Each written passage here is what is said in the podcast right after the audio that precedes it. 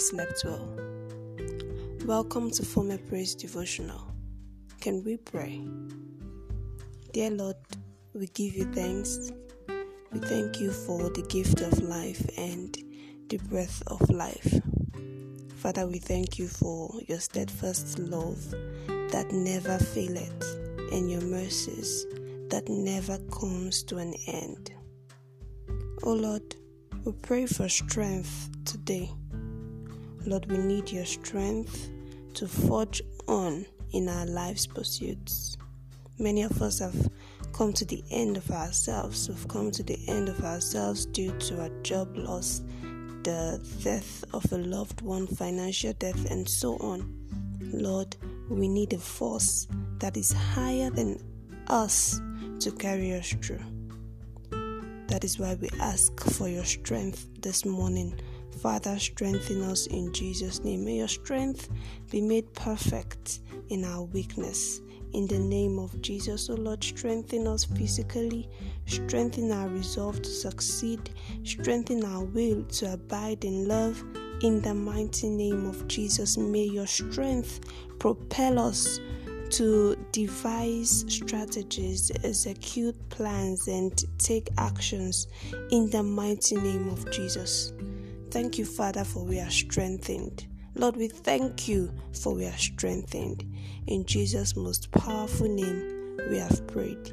Amen. Thank you so, so much for joining me once again today. I remain Enifome Abraham, your host here on Former Praise. So, yesterday in our study, we looked at the topic loving God truly. We learned that it is not enough to profess that you love God, but you must prove your love for Him through your works. Today, we will be considering the topic Praise God. Today's topic is Praise God. Our text is from the book of Psalm 118, verses 27 to 29. Our memory verse is Psalm 118, verse 28. It says, Thou art my God, and I will praise thee. Thou art my God, I will exalt thee. Psalm 118, verse 28. Thou art my God, and I will praise thee. Thou art my God, I will exalt thee. A medical doctor turned missionary shared his, shared his experience as a medical doctor. According to him, he had a number of patients who complained about their physical ills. They were never positive about themselves. It was from one complaint to another. But on the other hand, he also came across patients who gave thanks to God for every aspect of their lives, including the medications. And he discovered that such patients got healed faster than their complaining counterparts. In fact, it was in the course of this investigation that he became saved. Now, in our text today, this is what the psalmist emphasized. He said, God has shown us the light of salvation through his only begotten Son, Jesus Christ. He is our God, and we must give praise due to Him.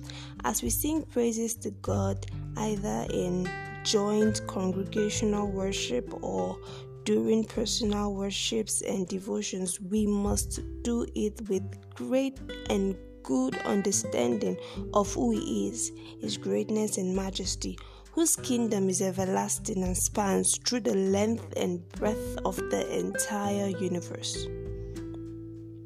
Many people know how to ask and receive, but do not know how to show appreciation. Yet, there are many things for which we need to be grateful to God for. First, God brought you into existence, gave up His only begotten Son so that your soul will not be lost. He keeps protecting you day and night. He provides you with food, clothing, and shelter. He fights your battles and heals you when you are sick. Today and always, you have a reason to praise God. Today and always, you have a reason to praise God. Despite all that has happened in the year, you have a reason to praise God. Develop the habit of praising Him, and as you do this always, His glory and power will be revealed in your circumstances in Jesus' name. Amen. Amen. Thank you so, so much for listening today. Please listen again tomorrow, same time, same station. Mm-hmm. Take care. Be safe. Bye for now.